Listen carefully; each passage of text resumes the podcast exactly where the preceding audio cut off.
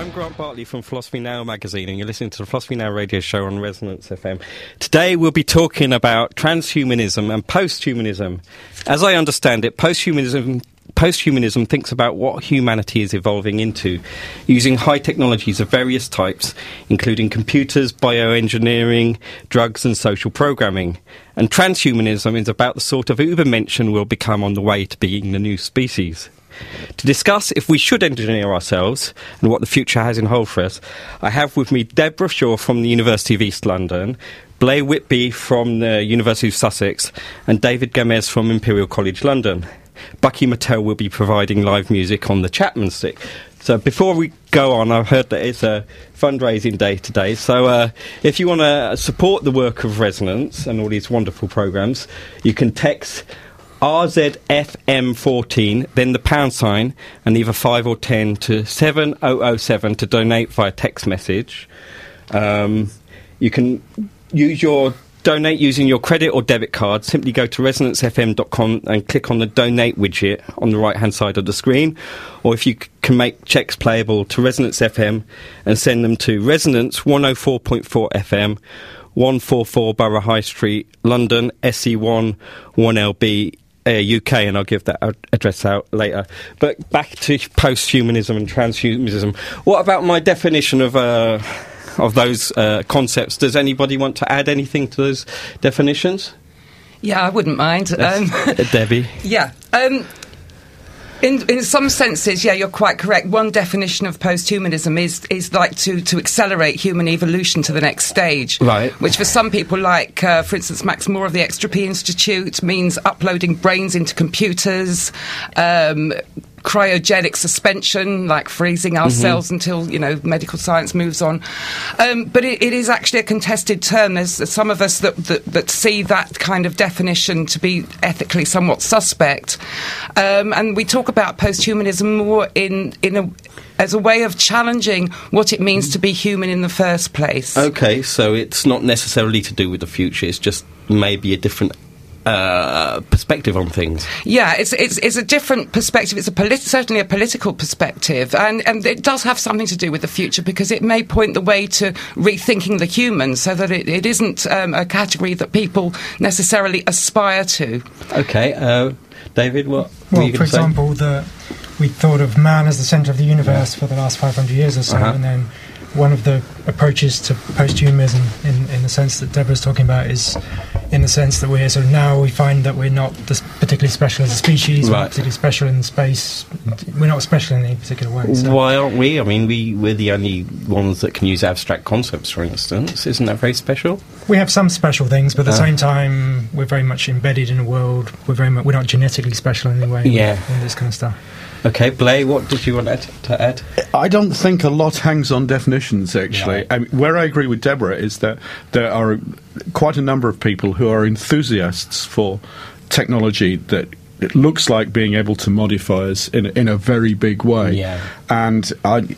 As an ethicist, I'm very worried about where this can end up. Um, I, I mean, I should point out that the World Transhumanist Association changed its name to Humanity Plus, uh, but there are still many people who, who behave in a cultish fashion here. That you know, they have a lot of and a lot of enthusiasm for for various sorts of high technology. All right. Um, I think we'll probably get into that. But first, could you tell me uh, or tell us all what your in, your particular interests are in the intersection of technology and human destiny, please? I'll start with the ladies, please, Debra. Okay, having called me a lady, I'm now going to correct you and say I'm not a lady, I'm a feminist. All right. And, um, Can't la- feminists be ladies? Uh, no, but Anyway. we won't go into that. Um, actually, no. My my interest in it is actually through um, gender politics, Right. Um, because I was developing a, a, a theory, uh, if you like, um, some years ago, where I was thinking through women's relationship to technology, Right. and um, there was always this sense that women were sort of, kind of closer to nature, and that, that men were the ones that produced culture, and that they were the technologically savvy ones, and we just kind of used the technology. And um, I came across a theorist called Donna J. Haraway, who is very famous now for, for um, writing a, a paper called the Cyborg Manifesto, where she put forward an argument argument that, uh, that women, you know, the, the, future for feminism was for women to understand ourselves as cyborgs, um, to stop claiming that, that our bodies stopped at the skin and that we were in some sense, um, you know, we had a very close relationship to technology, even to go so far as to say that we have evolved with technology mm-hmm. rather than that we have evolved and that we use tools. Um, so, so this isn't this is my perspective on, okay. on posthumanism. How does that inform what you think about the debate about what the human future is going to be, especially in technological terms? Um, I think that we, we need to rethink the, the, the human future away from think um, the idea of improving the human because mm-hmm. that, that implies that we know what improvement means. Okay. We've lived through modernity with this idea of progress, um, and we, we've, we've found other races, other species that, you know, to plot somewhere further down the line of evolutions that we can prove that we, we are the, the most pro- progressed. All right. Um, and so I, I, think if we can use posthumanism to move away from that kind of hierarchisation, uh-huh. then that would be the future. Okay. Uh, all right. Blay, what's your particular interest in uh, this area? I'm a technology ethicist. I'm active on ethics committees for the Royal Academy, uh, for engineering, BCS, the Chartered Institute for IT, the university, and so on. I think the public need to be aware of very big ethical choices mm-hmm. that are being made. Some of these choices are being made without any public consultation by technologists right now.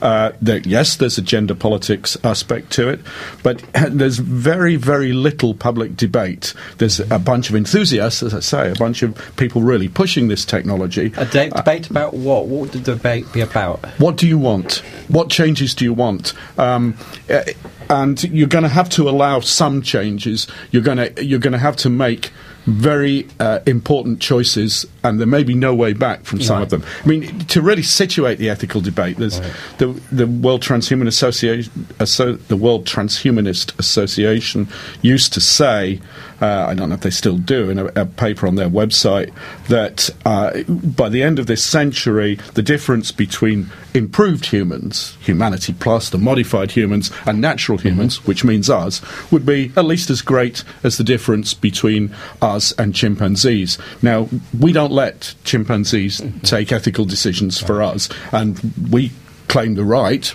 maybe rightly, maybe wrongly, to take ethical decisions for chimpanzees. If if that's even half true, if even even if only a small part of this technology actually works, we're at a very worrying position okay, now. Okay. We we need some rules. We we need guidance. And uh, my experience of people actually working with the technology, working with medical enhancement, working with robots, uh, working with smart homes, uh, working with pharmacological techniques, is they want ethical guidance. They mm-hmm. they want to know what the public think. But there's there's a, a it, a rather limited debate. Okay, well, hopefully we'll have a little bit of that now. But okay, D- David, what's your particular area of interest in terms of technology and the future that we're making for ourselves? Well, I'm working. Part of my work's on sort of neural networks, robotics, this kind of stuff. So, in a sense, I'm one of the evil technologists uh, that Blay's talking about. So you've got a more positive uh, outlook for the future, then? More fateless than positive, I think. I, yeah. I think that all this. Uh, in my opinion, a lot of this debate is premature, really, because I don't think we really know when or if things are going to change in the way that many of the future oriented people think they will change. So um, I'm a little bit fatalist in that sense. But surely, I mean, it's now is the time before things really kick off to sort of try and sort out some of the ethical problems, you know? I, th- I think the ethical problems become crystallized when you have technology that actually is transformational, like when Dolly the sheep got cloned. Oh, right. That's when all the real legislation so only when cloning... things start happening, then yeah, exactly, it becomes yeah. important, yeah. Uh, well, you work in the field of artificial intelligence, like you say. I was going to say, even this early in the game, are there problems how we pursue better, better computing technology and artificial intelligence, even now? Well, I think the people there's this built in this notion of rapid super rapid progress in, in technological right. fields and yeah, especially computing yeah. especially computing but people don't in realizing parallel just how difficult and hard it's been. I mean, it's been 60 years or something. Yeah. We've been working on artificial intelligence, and you can barely get a robot to pick up a banana and stuff like that. so you don't think there are ethical problems? Not yet, because I don't think we've got technology that's sufficiently challenging to to merit these kind of okay. very extended discussions in this maybe area. later. Oh, uh, Blay, you're sort of itching to sort of break in. Here. Yeah, I, I, think there are some present day technologies that are raising ethical issues, uh-huh. and it, you don't need massive progress in robotics and artificial intelligence uh, to produce some of them. One that's really coming into market now uh, is smart homes. These are automated apartments to support elderly people. Right. Maybe someone with with Alzheimer's or degraded cognitive capacities. Um, and the ethical argument in favour that I often hear is, well, old people are frequently mistreated in care homes and so on. If we can give them this this artificial uh, support. And, I- and, and I have to say to David, it doesn't require really any new technology. We're talking about motion sensors, temperature sensors, uh, barcode reader for what goes into the fridge and what comes out So of the fridge. So, what's the problem with all this stuff? Then it seems like just another application of current technology. Ah, well, here's a problem. Be interested to hear what what the others think about this. Uh, one problem is uh, that the, the technologists are all for it. Right. it. It costs a lot of money, a lot of research money to develop a smart home. Uh, but when you've developed it, you want to sell a lot. Right. So there's going to be a, a lot of pressure, a lot of commercial pressure for people to put their granny in an automated apartment rather than look after her. Now that that may be great. That may be a, a, a future that we want. We don't want old people around, so let's let's, Yeah, let's- have the AI look after them. But on the other hand, we might think we don't want to move in that direction. This is this is kind of coming back to Debra's point about let's have a debate about thi- how what it things is are to be wrong. human. How things could go wrong, couldn't you? If you take a human out of the loop. Debra? Well, Yeah, I actually quite like the idea of this smart home because as a as a writer, I just fancy having everything done for me by by an AI so that I can concentrate on thinking. Would be quite wonderful. Um, but I, I don't think that there, that there are new ethical problems with coming technologies. I think that we, we've always had ethical problems with technologies, and one of the biggest problems that we've had is who the, who these technologies are, are available to. Okay. And um, when when Blay was, was speaking earlier about the you know the, the, the people that will be the evolved humans, and then there will, there'll be the sort of normal whatever Mm-hmm. Yeah. that, that is humans, unevolved ones. yeah, the unevolved ones, and that we'll have this kind of hierarchy. Well, that that's kind of a, a, a, just another way of describing the fact that the rich will be able to pay for something that the poor won't be able to afford. We've we've got the same ethical problems now as we will have oh, in the well, future. We, we'll talk a bit about the ethics after the break. I, one question I want to ask you that you indicated that I should ask you is uh, you want to stress two importantly distinct meanings of the term posthumanism. Uh, Yeah. What are they, and, and, and what did Michel Foucault say about like? Okay, yeah. Um, this, the, the, this, what I want to stress is that you know what tends to be um, written about quite a lot in the press is the meaning of posthumanism, which I described earlier, Yeah. um, which I think sort of Blay's been talking about a little bit, which is the the the evolved human, the, the the human that has that you know is actually dispensing with the flesh, Right. getting rid of the body because let's let's face it, the body is a bit of a nuisance, um, and and finally Gradually, becoming gradually. yeah, yeah, and that, that our, our rational, our rationality, the sort of the liberal human individual, e- evolves into a machine. Yeah, um, and this, this is this is this is the one, of course, that gets all the press headlines. But uh, but I, for me, posthumanism is, is political, and and it's the the challenge to. Um, what we've understood by the term human, I believe, comes from Michel Foucault. I've, I've, uh, I think in- Mm-hmm. French philosopher. Yes, sorry, century. French philosopher. This, uh, yes, died last the end of last century. Um, that he, in, one of his books, The Order of Things, um, he talks about um, this. Uh, character called man in quotes Mm-hmm. i'm putting it in quotes um, who you know he says at the end of the book it will, will hopefully disappear like the face on the edge of the sea Mm-hmm. um, because he thinks that, that modernity invented um, a, a concept of man, Mm-hmm. and it's a, it's a highly unequal concept. Um, that only certain uh, people could aspire to, to, to be man because it was defined by, by white Westerners, basically. All right. so Um, this is a completely different concept of posthumanism, really. Yes, isn't it is, and, and I think it's, it's for me it's the important one. Uh, Okay. Um, well, I, I'm going to get uh, Bucky to play a track now. He- he's playing a Chapman stick. I got getting him to say a little bit about what that is for the uninitiated. Okay, this instrument is called a Chapman stick. This one has 12 strings. Uh, there's no, it's sort of like a guitar and a bass all wrapped up together. Uh, it was developed in 1969 by a guy named Emmett Chapman, Southern California. And uh, he took off the guitar part of it, so it looks like just one big guitar neck, and uh, it uh, it's played by tapping. My right hand taps the lead the, the, lead strings, which are tuned to perfect fourths, and my left hand tapes, taps the bass strings, which are tuned to reverse fifths. And uh, I'll give you a little example of that. I'd really like to dedicate this uh, this song here to uh, to a Valentine's that I couldn't be with tonight because of because of this this show, which is wonderful. this is this goes out to Karen and her daughter Jamie and Herman. All right, what's and the song called? The name of this song is uh, "Are You Going with Me." It's a Pat Metheny tune. Okay.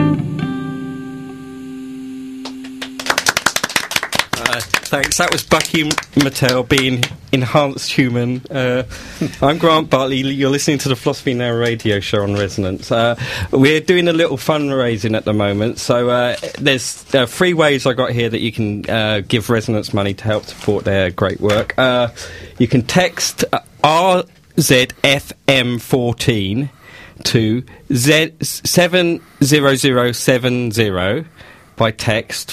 uh, you got to do RM, RZFM14 in the pound sign in either 5 or 10.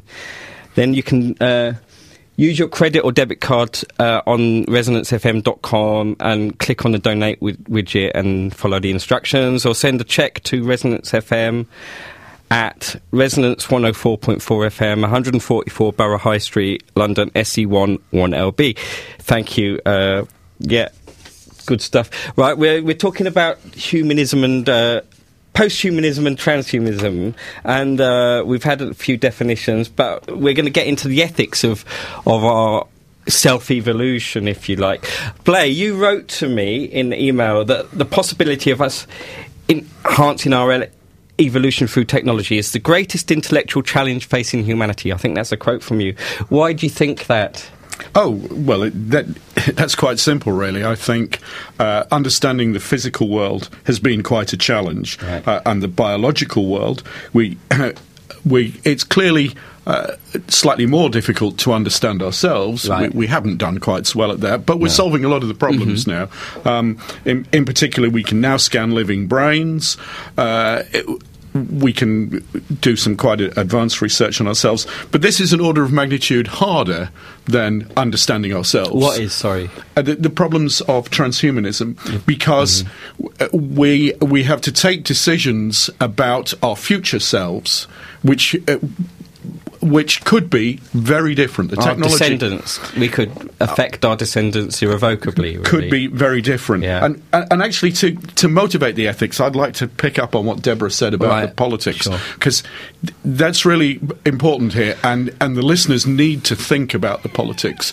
I was at a, a meeting, uh, the a transhumanist meeting earlier this year, and um, a, a, speaker, a, a, famous TV personality, I shouldn't probably shouldn't name, uh, gave a, a, program for extending human life right. indefinitely. Right. And, and, I should emphasise for the listeners that technology is science fiction.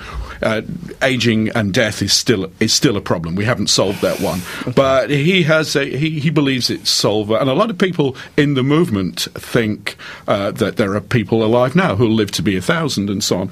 And as part of his spiel, you know, when the questioning got difficult, he turned to the audience of mainly postgrads and a handful of journalists and said, how many of you would like to live forever? And of course, he got you know an, an overwhelming vote, yes. Mm-hmm. But he that was a, an ill-posed question. What he should have said is, how do you feel about living a normal lifespan?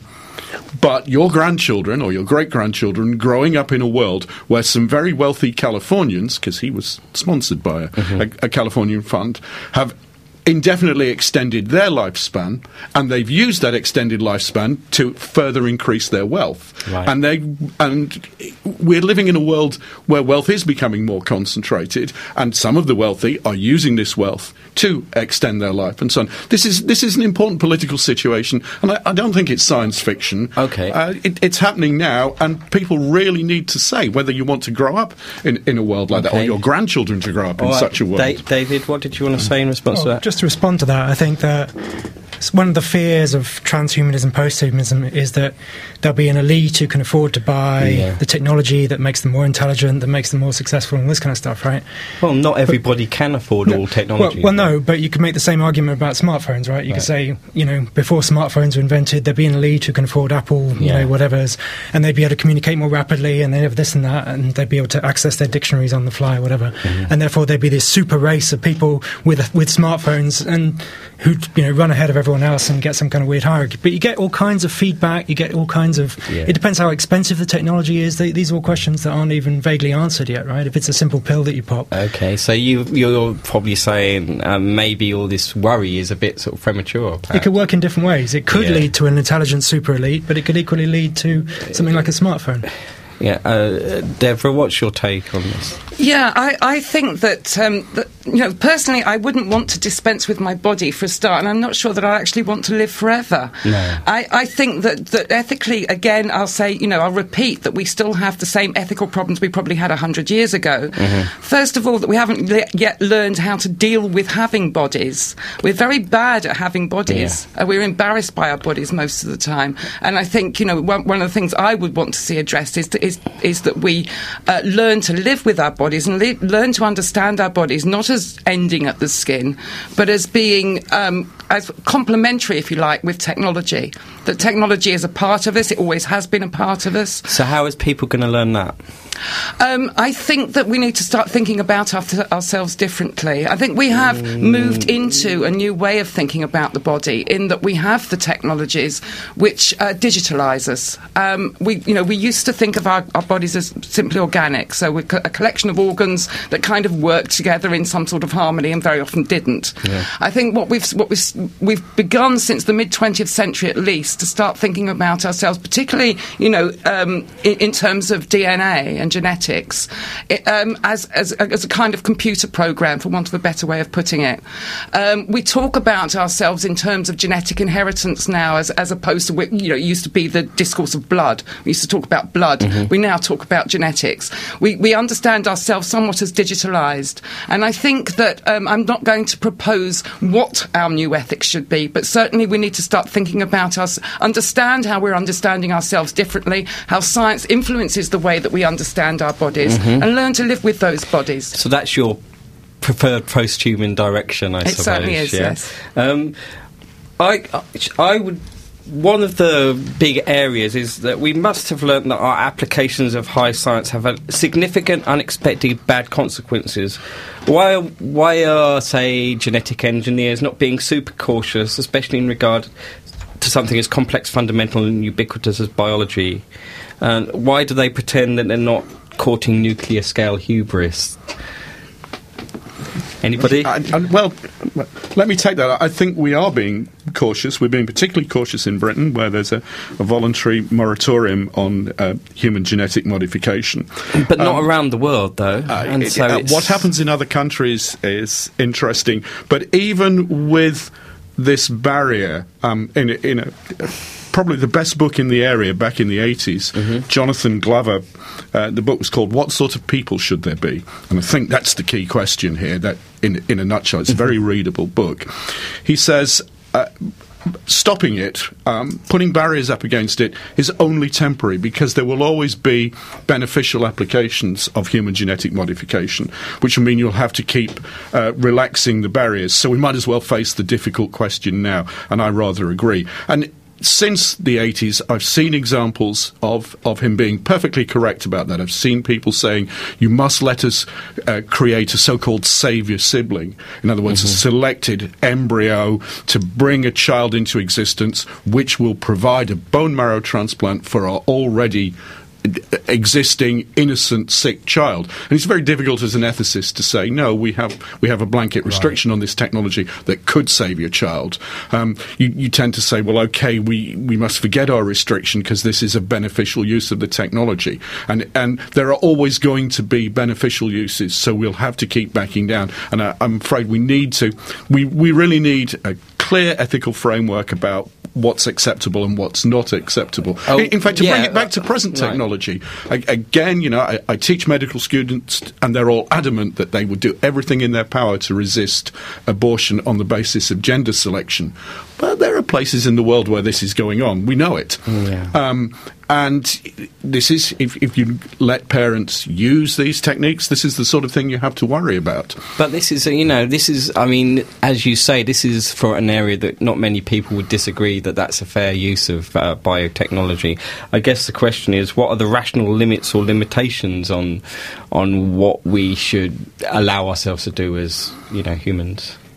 I mean, it seems fair enough that you should you know, prevent people inheriting, you know, breast cancer gene or something like that. I mean, all these kind of genetic yeah, but, fixes. Sure, but my question was like, oh, we muck, mucking about with genetics, we're really messing about with a very highly complex, interrelated system that we don't really know that much about. It's like, uh, yeah, but if we, but know, it's playing also, with fire. We're playing with fire, but also we're the house is already burning down, right? I right. mean, we're in the middle of people one of the issues I have with people who are against transhumanism, posthumanism, whatever, is that they view what we have now as some kind of static, perfect world that you know will be irrevocably destroyed if we do something wrong with it. Yeah. But it's a it's a something that's constantly changing what we are to be human. You know, the human body, well, the human genetics. Well, that's true. The, but the, the question is, what are the limits I mean, of what we should be doing? I mean, like I say, nobody would d- deny that you know if you're having a uh, a child to help save her brother, that's fine. But there must be limits. Like having a child so that you can harvest their organs would be a bit dodgy, wouldn't it? For instance. Yeah, I, I, I think that then I want to go back to your question and, and kind of pick it apart a yeah, bit here okay. because I, I think you know that, that one of the problems is is with, with the way that science is done, and you know it's not down to the scientists really to decide um, what use is made of their work. Basically, I mean there are all sorts of problems I have to say with the way science is done, even in the laboratory. When you think about what gets funded, um, and uh, particularly now when when um, there is more private funding than, than state funding in science, and so it's, it's it's very you know the ethics has to start there with you know there are certain corporations that have a vested interest in developing certain scientific yeah. ideas, and so that there are a lot of others potential ideas that don't get funded. So what should they what should they allow and what shouldn't they allow to fund? What should be funded and what should be banned, perhaps? I don't think I, I wouldn't say I wouldn't want to say what should be funded and what should be banned. What I would say is that the, the actually the whole system needs to be looked at, and I think that Which you know, whole system? You mean the conte- government Yeah, no, contemporary neoliberal capitalism, Right. Which which puts a lot of power in the hands of certain corporations. I mean, we've we've been talking throughout this session about you know the, the rich benefiting from technology Uh-huh. and leaving behind a, you know a, a, a swathe of poor people that will not benefit. And I think that the, the, the current system um, encourages um, laissez-faire Right. development of, of all sorts of projects that um, simply, you know, go ahead because the funding is there and because they benefit certain people, they benefit certain corporations. Is, is perhaps Yeah, but I can't see that uh, the revolution is just around the corner. So, given the fact that things are going to carry on, uh, you know, this century more or less as they have been, or at least for the first half of this century, then what sh- should Yeah. our response Why shouldn't someone who's made money in their company in whatever way choose to fund the, the, the research that they feel particularly interesting, such as keeping like a long lifespan or something like that, if that's their concern? Because I think the interests are not just uh, blue sky interests. I think No. that the the interests are, are are to to further the interests of corporations. Well, naturally, yeah, I mean, sure. Yes, but then people will suffer, and then whether you you know, I, I, I guess then you have to think about whether that matters. Whether you think there's a trickle down effect, Mm-hmm. whether you think that if loads of people make, you know, if a small amount of people make money, then other people will benefit. We- We're into all sorts of Okay, you know, very s- to paraphrase you, it's the, the same problem that we've had for a long time of uh, dif- advantages creating elites, and this is just another way that uh, the elites can gain more advantage through their their wealth to make them even wealthier. For, and it's the same ethical problem as that always, yeah. I think, I, yeah, I think in a nutshell, it's the same ethical problem that we've always had. Yes. Okay, uh, Blay, you wanted to Can say? I, can I put a bit of a philosophical spin Sure. on this, given the name of the program? Yeah. I mean, I don't, I don't deny the politics, and I think the problem of elites is real and now. Um, but uh, when, if uh, you're, you follow Bentham and Mill, to, Uh, utilitarian philosophers. of the 19th century, yeah, uh, then your guiding principle on, say, whether or not to allow uh, a saviour sibling to be created is the benefit, maximum benefit to the maximum number. Yeah. On the other hand, if you followed Immanuel Kant, a German idealist philosopher, then it's just wrong to do this because you're using uh, a person uh, as a means, uh, not as an end in themselves. So it's just wrong on his morality. And, and I suppose it's also worth remarking I'm, I'm a, as a secular moral philosopher, but most people get their moral principles, most people in the world get their moral principles from religion. Right. And a lot of the world's major religions have very strong views on this. They're not going to go for it. Um, so it. it I, I, I think it's a shame that, in a way, the technology is r- running ahead of our ab- ability to conceptualize the issues philosophically.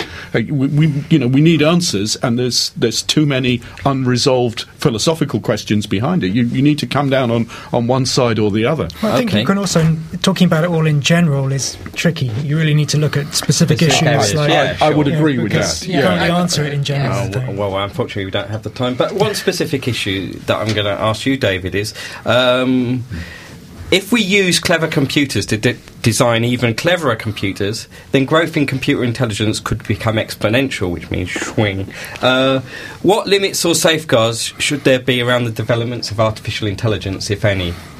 Right, so so this is the notion of the singularity, right? That Uh, if you is develop, it? It's called it's called the singularity. It's one of the sort of features of the singularity, so called that. If you can, you design, it becomes a self-accelerating thing. That once you get beyond a certain, you say, I design a computer, and then that computer designs a faster computer or better, smarter computer, and then you get a whole chain of computers that in in turn design even more intelligent computers. At a certain point, you're going to get a sort of acceleration of intelligence that leaves us all behind. That's the sort of Right, notion of- yeah. of the singularity. So. Uh, shouldn't there be limits on uh, on what we do in artificial intelligence in that case? Well, so so there's two ways to approach this. One one way of approaching it is to say, well, maybe this is a problem. Maybe we can model this in computers. We can do computer models of the singularity itself, build sort of little programs and get them to create copies themselves and Uh-huh. explore how it works and what sort of parameters are, how we can make it safe, and so on. The second way of looking at it is to say, well, what we really need is to understand what's going on inside the computers that are intelligent so we can see how they're making their choices about the world and this kind of thing, so we can mm-hmm. design computers that are friendly, even if they're a bit more intelligent, unless that's okay, right? right. And the third point is that, well, we're so far from getting to the singularity, in my opinion, that it's not something that w- when we've got a few computers that look a bit like it, Yeah. then we can start to, you know, we'll start to understand where we are okay. and we can start so to we're address so far from real artificial intelligence, it doesn't really matter. Or even if it's in 20 years, then in 20 years' time, we've uh-huh. got a computer that's almost as smart as us, then we can start having a conversation about it. Okay, we're going to talk about some other consequences of this stuff in a minute, but now I'm going to get Bucky to play another song on this Chapman stick. Uh, this is called Chameleon, is that right? Yeah, it's a Herbie Hancock tune. Herbie Hancock. Okay, guys.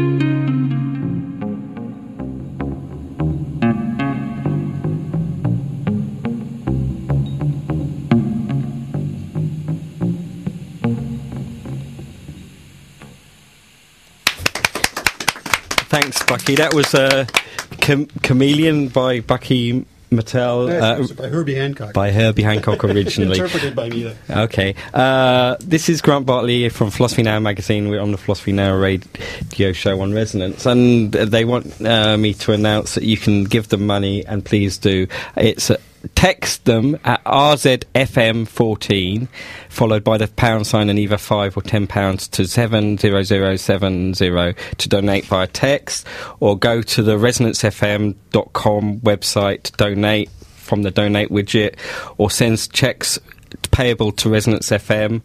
Uh, to Resonance 104.4 FM, 144 Borough High Street, London, SE1 1LB. The future is in your hands, guys. And we're going to talk a bit about the consequences and stuff of, of what we're doing for our future now. So, uh, I have with me De- Debra Shaw, David Gamez, and Blay Whitby, and we're talking about uh, the evolution of humanity through technology. So, uh, let me ask, what do you think? It's realistic to think will happen with human enhancement or technological enhancement on what sort of time frame? Uh, Blay? Um, well, I, I, I'd, I'd like to point out that it's perfectly possible now. Uh, and in one area, people know all about it. The listeners will be only too aware that the Olympics are coming up this summer, and we now know an awful lot about how to make people jump higher, run faster. By we can actually develop different types of muscle. We, we could, in fact, select people, select embryos at birth to make them super athletes, and we can certainly give them lots of drugs to do this. So the idea that human enhancement is some science fiction possibility is clearly wrong. Right. We know how to do it now. And in fact, we've taken the attitude that to do this is is cheating somehow. And it, it's it's a strange attitude because you're allowed to develop your muscles and your heart and your speed through extensive training, through lifelong training. But uh, but intervention, you know, more technological intervention we regard as cheating. Well, that's okay. We've taken that view. Um, I wonder if people want to take that view about everything, but we don't take that view about intervention no. uh, in the case of illness. Uh, and there's a, a very a very hazy moral line between enhancement and therapy. Yeah. Uh, and we know that that we're blurring that distinction. We we know that we give breast enlargement operations on the national health, for example, yeah. um, and it, that's presumably regarded as therapy rather than enhancement. Well, but but there is say, this grey area. Perhaps you can say that if if you can sell an enhancement as a therapy, then it's okay. Yeah. Uh, except in the case of athletic performance, right. because there any medical enhancement is is at the moment regarded as wrong. Of course, we also know that it's so readily and easily available that there'll have to be extensive resources put into trying to catch cheats, and they won't all okay. be caught. We we already know this, so we we already confront human enhancement technology in that area. So all I think okay. it's not in the distant future; all it's right. now. Debra, what did you want to respond to that? Yeah, um, I'm glad that Blay actually actually mentioned illness because one of one of the interesting problems we're coming up against is how you define death. Uh, um, you, is that di- why is that a problem? Oh, it's it's a, a, huge problem, particularly if you think about the United States. You can actually cross a state line and be alive in one state and dead in another. Oh, yeah. Um, because the definition of brain death is is is changing all the time. Um, in fact, there you know there's. I was going to say, put your redneck, redneck joke in here somewhere. Yeah, but, yeah, yeah. If I had one, sorry, I'm afraid I don't. uh, sorry, what were you saying? Um, but yeah, but so so that we actually have you know a problem at the moment in that we're because of um, medical uh, um, technologies, we actually can keep people alive beyond the point where they were thought to be alive um, even 20 years ago. Okay, why is that a problem though? Um, I think it's an interesting conundrum rather than a problem. Right. Um, I think that once we can't, once we have problems defining I mean, you know, if you put some point in history, if someone dropped dead and didn't uh, appear to be breathing, they were dead. Okay, yeah. um, okay, I know people got buried alive and all this sort of thing, but but but uh, you know, it, it, was much simpler. Right now, we you know we have a conundrum, which is that if we we cannot define what it means to die, then we it, it reflects on what it means to live. Yeah. Um, well, I'm, surely there's there's room for sort of vagaries and, and doubts in a lot of things, isn't there? I mean, it's the, fa- the fact that we can't say, okay, at this precise point you're dead. That mm. doesn't create a big practical problem in most, in like 99.99% of well, it does when it does when you have um, problems of whether to turn, you know, to turn off machines that are keeping people oh, alive. See, yeah. For instance, uh-huh. um, when uh, you have medical insurance which can keep you alive, or you don't have medical insurance, so you know, hard luck. Um, where keeping people alive on machines um, is also connects with this idea of you know uploading brains into computers, which um, you know uh, has talked about the the Extropy Institute, Humani- Humanity Plus, all these um, organisations. This is this is one of the things that they're talking about. Um, also, um, as far as the kind of enhancement is concerned, I just want to say something about this idea of um, s- uh, sportsmen and women. Mm-hmm. um, enhancing themselves with drugs. Uh, I find it quite amusing this whole debate because the, because they're accused of cheating, mm-hmm. and you have to say, well, who is what is the optimal human that is supposed to to, to take part in these sports without any enhancement? Mm-hmm. Where is this human? Can you point to this person that is, you know, unenhanced? Yeah, it, uh, by, uh, so you're basically saying there's a sort of arbitrary line between what's yes. considered cheating, yeah. Uh, good enhancement and bad exactly. enhancement. Yeah. That's yeah, exactly I'm, what I'm I was backing saying. up uh-huh. what Blay is saying. This, this it's quite arbitrary line. Exactly, yeah. and it, it, connects to that whole debate about what it means to be human in the first place. All right, uh, David, I want to ask you because you're um, like into uh, computing technology.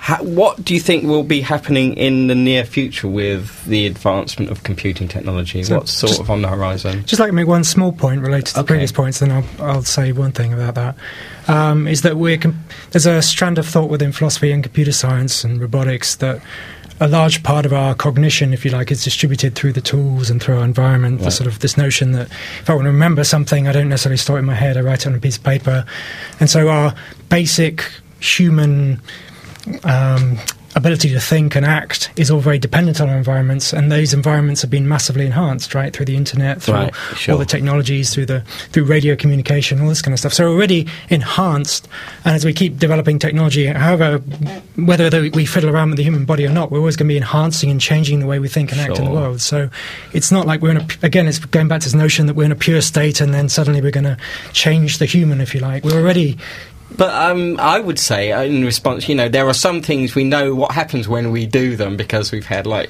hundreds of years of doing it. What, like the we- internet, or- no, no. In terms of like, if you exercise and you're going to develop your muscles, or if you take these substances, you're going to have these effects. But you know what the side effects are. Whereas if you're doing uh, bioengineering or something like that, this is like something you don't really know what the consequences. we haven't are. got a clue, right? And it's like people developing the first steam engines to pump water out of the mines, right? But it's not like that because the, the, the to- situation is exponentially more complicated and the outcomes are uh, exponentially more difficult to no, deal but, with. but I the have difference between the, the limited ambition of pumping water out of the mines Yeah. with a condensing engine and sort of steam powered railways, I mean, that's, you know, again, it's Yeah. a massive shift in what make, became possible with one sort of increment in technology. So probably with biotech, it'd be the same. In 100 years, God knows where we'll be. Well, hopefully we'll be still alive, not goo that's So- been reduced by uh, So- nanotechnology. Can I make a small point Yeah. about you were asking about future tech? So, one of the ones that I find interesting and you know may be possible is this this notion of uploading ourselves into brains Right. because Into the technology computers, into yeah. computers because technology for that's quite close. You can now preserve a brain and use a sort of scanning microscope to sort of take very thin slices and scan the Right, scan each slice into the computer. That's it kills the brain, but that's No. the price you pay well, for the idea is that when I die, I'd have myself uploaded, so I'd have my brain preserved. These fine slices, and what's lacking is the speed of processing these images into a into an actual functional brain, and the actual hardware to run that brain in real time is missing. And the but that sort of technology, you know, twenty years, I wouldn't be totally amazed. if- 20, you think in 20 years we'll be able to upload our, our it- minds that's onto te- the that's a internet, technology. yeah? we won't necessarily be able to get the brain running again because Oh, yeah. we'll have scanned it in, we'll have it all in our computer, but we're no good at reviving brains that have been dead five minutes. So Well, that's another question. Yeah, but you know these sci-fi predictions, they're always they always over-optimized. Oh, sure. No, they? no, no. I'm not. I'm not an optimist, but I do think that since we can, we're almost at the stage of getting complete brain into a computer now, Right. we and we're just lacking the hardware, which is well, we can sca- almost scan a mouse brain in, Right. in, and we just lack the a few tricks to get it fast enough. Basically. Okay, Blay, what did you want to say in response? I, well, I I think the, the technology is still at an early stage, but but I have to share. I don't share David's or, or many of the of, of the extropians' uh, intuitions about this. To have my personality and memories put onto a computer doesn't feel like um, survival to me. I mean, No. it cle- clearly does to some people. Um, they, they, it feels like me dying and there being some sort of copy of me based based in silicon. That that's just my intuition about this. It's obviously not everybody's intuition, but I, but I think I'd just like to share with the listeners that it, it doesn't feel like immortality to me. No, and I, I have to add there that that um, you know. What would a brain be like without a body? I don't think we, we actually, you know, yet understand how, you know, removing a brain from a body, um, how it would. It might not actually be interested in, enough in its environment to, to actually But you- communicate. you're- We do understand that because we have people who are locked in syndrome who have no control over their body at all, and you know they can still so it'd be like, it'd write be like and- being locked into the internet. Yeah, exactly, Sounds yeah. great, doesn't it? You can surf a- anywhere you want. You just can't do anything. yeah, science fiction has dealt with that. Yeah. All right. Um, I was going to say, isn't this um, isn't this post-humanism, transhumanism? Isn't it just another type of utopianism with all the pitfalls associated with that sort of oh yeah, the future's going to be great sort of attitude, or it could possibly be a dystopianism if that's your humour. Um, or I think you called it a cult, didn't you? I, well, I have to be careful, you know, because some of my best friends are transhumanists. Okay. But um, very often they they have uh, cult-like features, Uh-huh. and. Uh, there is a, a, high degree of utopianism. It's it's a new technology-based utopianism. Um, a lot of these people see the technology as solving all our human problems, and the the lesson of previous technologies is you can solve certain problems with technology, but you generate some other ones, and and, still underlying it all is our basic humanity, um, and and that's why I, I, kind of agree with Debra. These are old-fashioned ethical questions. They're questions about who benefits and who loses. They're questions about whether or not we, we would freely choose this without Mm-hmm. pressure, without without commercial pressure, and so on. They, they're really quite old-fashioned ethical questions. But what's interesting is, of course, the technology is now pushing us. It's like David says, he's not that far away that we actually have to answer these questions. We Well- can't we can't leave it in the field of science fiction any longer. Actually, what I wanted to say was I think that the 21st century will be the high point of technological development before the resource and population pressures push so hard against environmental factors that human culture starts stalling or collapsing quite rapidly.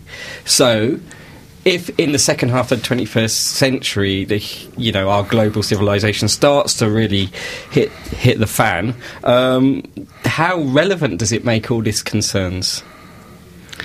Yeah, I think that's that's a really interesting question. I mean, I think the the, the the interesting thing about the singularity, for instance, all this talk about you know that we're going to reach a stage where where we you know intelligence is going to be redefined, etc., is is that uh, perhaps you know when it happens we won't even recognise it because be, be so far removed from what we understand uh, by intelligence that we won't know that it's happening. Uh, I think another scenario is that um, you know it might happen when an AI might reach the point of the singularity, but the rest of us will be scrabbling around for what's left of the resources on planet Earth. Yes. Um, so uh, it, in that sense, becomes quite an irrelevance. So you got a super evolved robot shooting off to Alpha Centauri while while we uh, try and res- preserve our atmosphere, for instance. Um, Yeah. But I think it comes back to we don't really know what's going to happen. We just got to suck it and see, right? I mean, Right. you know, So just uh, go forward. So, so I guess the question is, what briefly, what should we do now? suck it and see. Yeah, is it? I, I think we need to take some very hard decisions about distribution of this technology, um, and we need to look very carefully at the rights parents have, because in in most liberal democracies, parents have a lot of responsibility and a lot of rights. Uh, they get very little support, which is one of the reasons why um, we, they're interested in the genetic makeup of their kids. And and, and I do know people who who seriously argue, you know, write in their emails just as every parent has the duty, not the right, the duty to buy the best education they can for their kids, so they've got the duty to buy the best genes they can for their kids. And that worries me a lot. Okay, thanks. Uh, okay, we're near the end of the program now. Uh, has anybody got anything they want to plug to the listeners? Yeah, Yeah, go on. I, I, I would very much like to plug the Free University at um, at uh, Occupy. Mm-hmm. Um, there's a new Occupy building, um, which is the School of Ideas. It's in Featherstone Street in Islington. Uh-huh. We're running free university courses there. They are, if you have a look on the uh, School of Ideas website, School of Ideas. Oh, I can't remember. Schoolofideas.org, Google it. I believe. But Google it.